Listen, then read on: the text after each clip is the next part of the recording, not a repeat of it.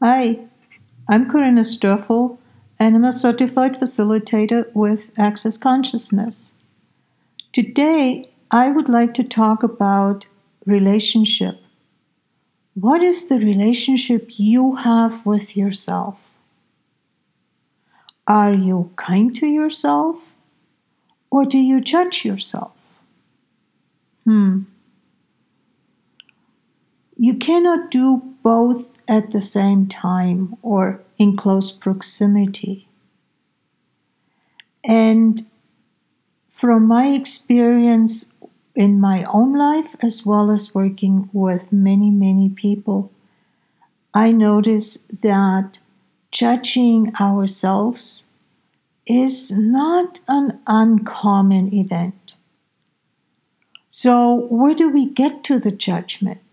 On one level, it is something we learn from our parents because depending on where they fall within a spectrum, they judged us either kindly and not frequently, or it was harshly and constantly, and anything in between there. Now, what does judgment of self create. It is actually very destructive and it destroys the being by invalidating it. You don't count, you are not good enough, is a message that constantly comes. And luckily, Access Consciousness provides some tools that allow us to stop the judgment the first one may sound very simplistic and it is also very effective. Uh, I have used this myself, and it is just to see a stop sign, a hand that is stopping you, and to interrupt the judgment process. And the more you do this, the less frequent you will probably go into the judgment. Another way could be of asking a question, which is one of the favorite tools within Access Consciousness.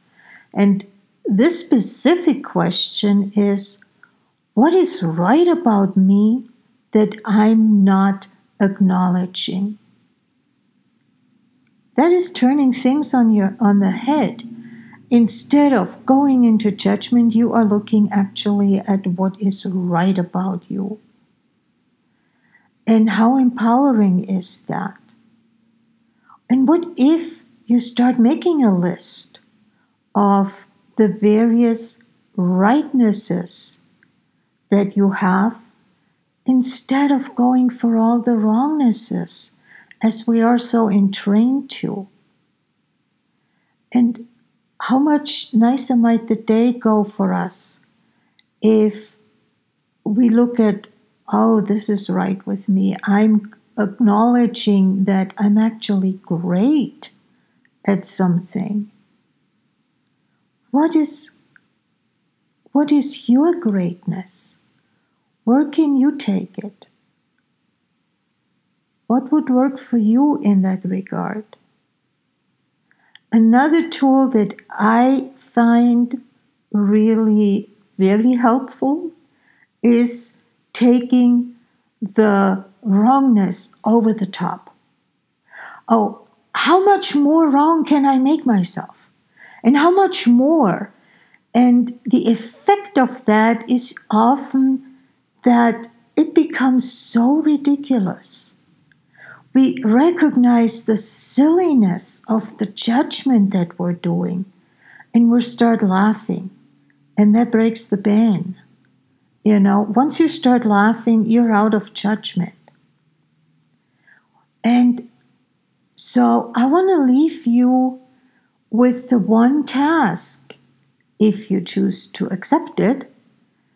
What is a uniqueness you have? Or maybe two, or maybe three, or maybe five, or maybe ten. You know. Write them down, and when you find yourself judging yourself, read that list encounter the judgments that way.